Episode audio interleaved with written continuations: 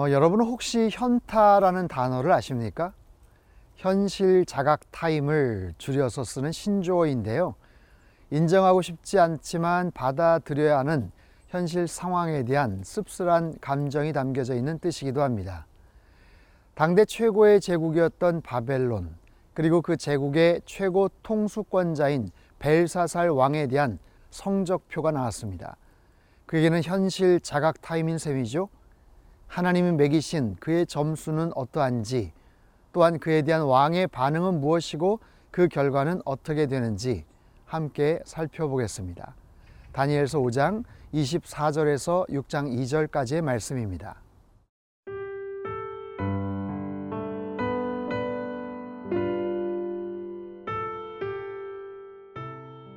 다니엘 오 장 이십사 절에서 육 장 이 절 말씀입니다. 이러므로 그의 앞에서 이 손가락이 나와서 이 글을 기록하였나이다.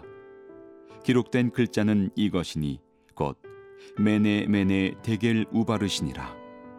그 글을 해석하건대 메네는 하나님이 이미 왕의 나라의 시대를 세워서 그것을 끝나게 하셨다 하며, 데겔은 왕을 저울에 달아보니 부족함이 보였다 하며, 베레스는 왕의 나라가 나뉘어서 메대와 바사 사람에게 준바되었다 함이니이다 하니, 이에 벨사살이 명하여 그들이 다니엘에게 자주색 옷을 입히게 하며 금사슬을 그의 목에 걸어주고 그를 위하여 조서를 내려 나라의 셋째 통치자로 삼으니라.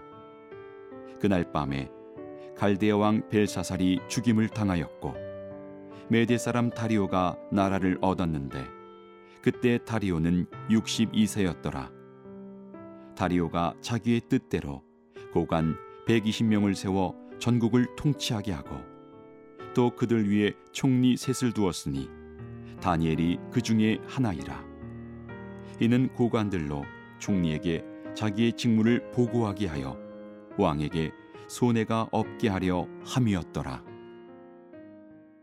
자, 다니엘이 왕이 봤던 글자를 해석을 합니다. 메네 메네 데겔 우바르신. 어, 이 글은 아람어입니다. 그런데 당시 알아볼 수 없는 아마 형태로 기록이 되었을 거예요. 자, 그 메네라는 뜻은 뭔가? 하나님이 이미 왕의 나라의 시대를 세워서 그것을 끝나게 하셨다. 메네라는 뜻은 세어진, 계산된 그런 뜻이죠.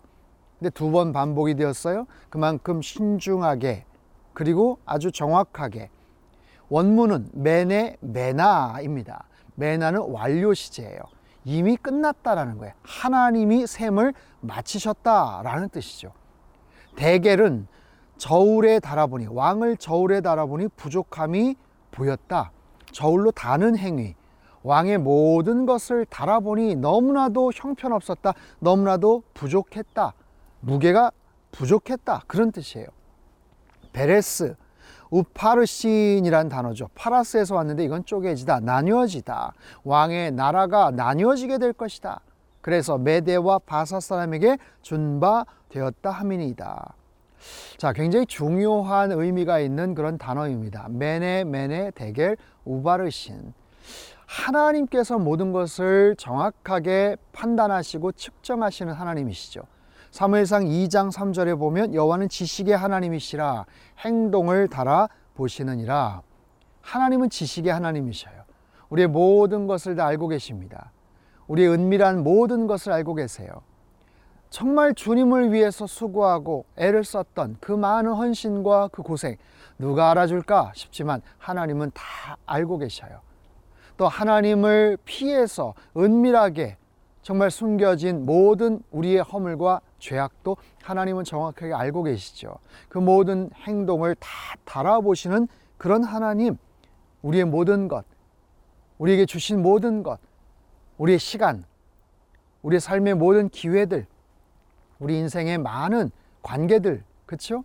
우리의 가정 안에서, 직장 안에서, 삶의 모든 여러 상황 속에서 하나님이 주셨던 수없이 많은 인생의 기회들, 그 모든 것에 대해서 하나님은 측정하시고 무게를 달아보시죠. 그리고 언젠가는 그 하나님 앞에 가서 최종적으로 하나님의 심판대 앞에 설 때가 틀림없이 올 겁니다. 두렵기도 하지요. 하지만 나사렛 예수 그리스도의 보혈의 능력으로 말미암아 우리의 모든 허물과 우리의 모든 죄는 주님께서 다 갚아주시고 우리를 의롭다 여기심을 여러분 분명히 믿으시기를 바랍니다. 그 사실을 우리가 믿지 않으면 이 땅 가운데서 두려워서 어떻게 살겠어요? 가끔 보면 건강검진을 받아야 되는데 혹시 무슨 잘못된 결과가 나올까 두려워서 못 받겠다 이런 분들이 계시죠. 굉장히 어리석을 수 있는 거예요. 염려가 되고 의심이 될수록 정확한 진단이 필요합니다. 거기에 따른 우리의 대처, 우리의 그 다음 결과적인 행동들이 굉장히 중요하다는 거죠. 벨사살 왕을 보죠. 그가 뭐라고 이 이야기를 듣고 나서 이야기를 하냐면, 벨사살이 명하여 그들이 다니엘에게 자주색 옷을 입히게 하며 금사슬을 그의 목에 걸어주고 그를 위하여 조서를 내려 나라의 셋째 통치자로 삼으니라. 저는 굉장히 의아한 게 뭐냐 하면, 아, 그럼 벨사살이 참 약속을 잘 지키는 사람이구나 라고 생각을 할 수도 있지만, 어쩌면 아직도 현실 파악을 잘 하지 못하고 있는 것이 아닐까. 현타, 현실 자각 타임임에도 불구하고 그는 지금 아직 정확한 상황 파악을 못하는 것 같아요. 어쩌면 글자를 볼 때보다 그 내용을, 해석을 듣고 나서 그는 더 두려워해야죠. 굉장히 두려움으로 하나님 앞에 그때라도 꿇어 엎드리고 다니엘에게 내가 그럼 어떻게 해야 되겠는가 라고 질문을 해야 될 것 같은데, 벨사살의 모습에선 전혀 보이지가 않습니다. 자, 그 벨사살의 마지막 운명이 어떻게 될까요? 계속해서 살펴보겠습니다.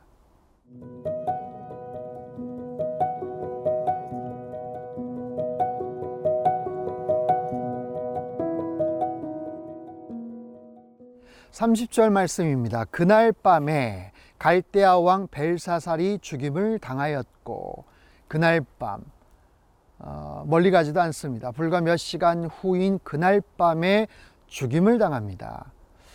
어떻게 죽임을 당하는가? 역사가 헤로도토스에 의하면 당시 메대 바사 연합군이 기습 공격을 합니다. 그들이 기습 작전을 펼칠 때에도 그들은 여전히 새벽까지 흥건하게 취해 있었다라고 얘기를 해요. 아마도 어, 그 파티가 시작될 때서부터 그들은 준비를 하죠. 여러분, 바벨론 그 성, 그 외곽을 둘러싸고 있는 해자라고 해서 유프라테스 강 약 십 미터 넓이의 그 강줄기를 끌어다가 온 성을 둘러쌌죠. 그래서 어느 누구도 침범을 할 수 없는 정말 난공불락의 그런 성이었어요. 그런데 이 메대 바사 연합군은 유프라테스 강의 흐름을 바꿔버리고 강물 수위를 낮추죠. 그리고 나서 기습 공격을 합니다. 그날 밤에 그는 피살당하고 정권이 바뀌게 됩니다. 그날 밤, 인생의 그날 밤, 우리에게도 언젠가는 그날 밤, 그 아침, 그 한낮, 하나님께서 우리에게 마지막 이제 모든 것을 결산할 때가 이젠 됐다, 이제 그만이라고 부르실 때가 틀림없이 아마 있을 겁니다. 자, 삼십일 절. 메대 사람 다리오가 나라를 얻었는데 그때 다리오는 육십이 세였더라. 메대 사람 다리오. 자, 여기에 대한 여러 학설들이 있습니다. 우리가 흔히 알기로는 페르시아 바사의 황제, 왕은 고레스가 아닙니까? 그렇다면 여기서의 다리오는 어떤 인물인가? 다리오와 고레스가 동일 인물인가? 아니면 뭐 다른 호칭을 쓴 것인가? 근데 여러 학설들 중에 이 다리오가 고레스의 외삼촌이다라는 이야기가 있어요. 그래서 고레스가 삼촌을 이 년간 예우하고 이후에 실제적인 페르시아 황제가 되었을 것이다. 그렇게도 보는 견해가 있습니다. 어찌됐든 다리오라는 사람이 육십이 세의 나이로 새로운 정권을 시작을 하게 되죠. 육 장. 다리오가 자기의 뜻대로 고관 백이십 명을 세워 전국을 통치하게 하고 그 거대 제국을 이십 개의 도로 나뉘었다고 해요. 그리고 그것을 그 안에 백이십 개 관할구로 그렇게 편성을 하죠. 거기에 일꾼들이 필요할 거 아닙니까? 근데 그 많은 것을 다스릴 수 있는 총리 세 명을 그들이 등용을 하는데 그 중에 한 사람이 다니엘이에요. 다니엘이 그 중에 하나이라. 이는 고관들로 총리에게 자기의 직무를 보고하게 하여 왕에게 손해가 없게 하려 함이었더라. 여러분 놀랍지 않습니까? 지금 정권이 바뀌었어요. 더군다나 다니엘은 팔십 세 이상의 고령입니다. 그럼에도 불구하고 이 다리오 왕은 굉장히 지혜로운 사람이에요. 정권이 바뀌었음에도 불구하고 이전 제국에서 굉장히 중요한 역할을 했었다라는 이야기를 전해 듣고 다니엘을 계속해서 등용을 하고 굉장히 중요한 자리, 직무를 맡기게 되죠. 자, 잠언서 이십이 장 이십구 절에 이런 말씀이 있어요. 네가 자기의 일에 능숙한 사람을 보았느냐? 이러한 사람은 왕 앞에 설 것이요. 여러분 보세요. 해가 바뀝니다. 정권이 바뀝니다. 상황이 불안정합니다. 코로나로 인해서 더 많은 위기의식을 느끼죠. 하지만 그게 기회가 될 수도 있다라는 것. 여러 가지 상황 속에서 사람들은 불안해하고 어찌할 바 알지 못하지만 자기 일에 충실하는 거예요. 그리고 변화되는 그런 상황 때문에 일희일비하는 것이 아니라 영원히 변치 않는 하나님을 끝까지 신뢰하는 것, 하나님을 의지하는 것, 그리고 늘 정직하게 자기의 소임, 역할들의 최선을 다하는 사람, 그 사람에게 하나님께서 기회를 주셔요. 하나님께서는 그 준비된 사람에게 하나님께서 꼭 필요한 일들을 맡겨주실 것이다 라는 사실이죠. 사랑하는 성도 여러분, 그 하나님을 더욱더 신뢰하시고 그 하나님 안에서 언제나 하나님께서 원하시는, 가장 기뻐하시는 그 일들을 잘 감당하며 일평생 승리하며 살아가시기를 주님의 이름으로 축복합니다.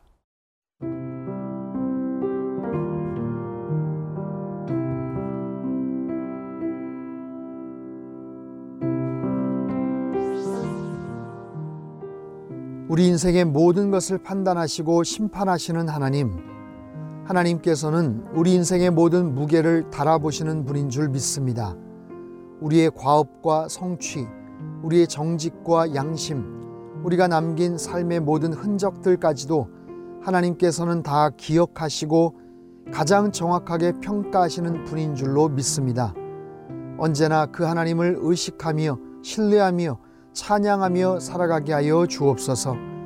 언제 찾아올지 모르는 마지막 그날을 생각하며 늘 겸손하게 감사함으로 살아가게 하여 주옵소서. 다니엘을 통해 주시는 귀한 영적 지혜들을 가슴속에 새기게 하시고 그와 함께 하셨던 하나님을 오늘도 나의 삶의 중심에 모시며 늘 신실하게 동행하는 주의 백성들 되게 축복하여 주옵소서. 존귀하신 예수님의 이름으로 기도합나이다. 아멘.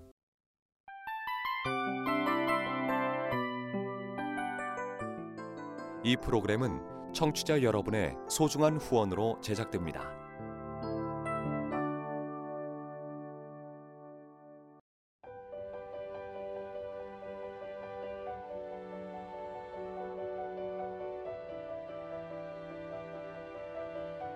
세상에는 수많은 교회들이 있지만 더 깊이 있는 말씀 강해를 찾기 위해 크기로만 교회를 선정하지 않습니다.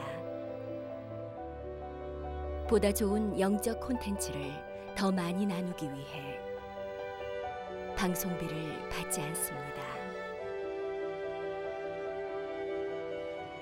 일 년 삼백육십오 일 복음만 전하고 싶어서 우리는 광고를 하지 않습니다.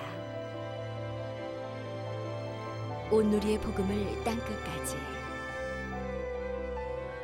씨지엔 티비와 함께 땅끝 선교사가 되어주세요.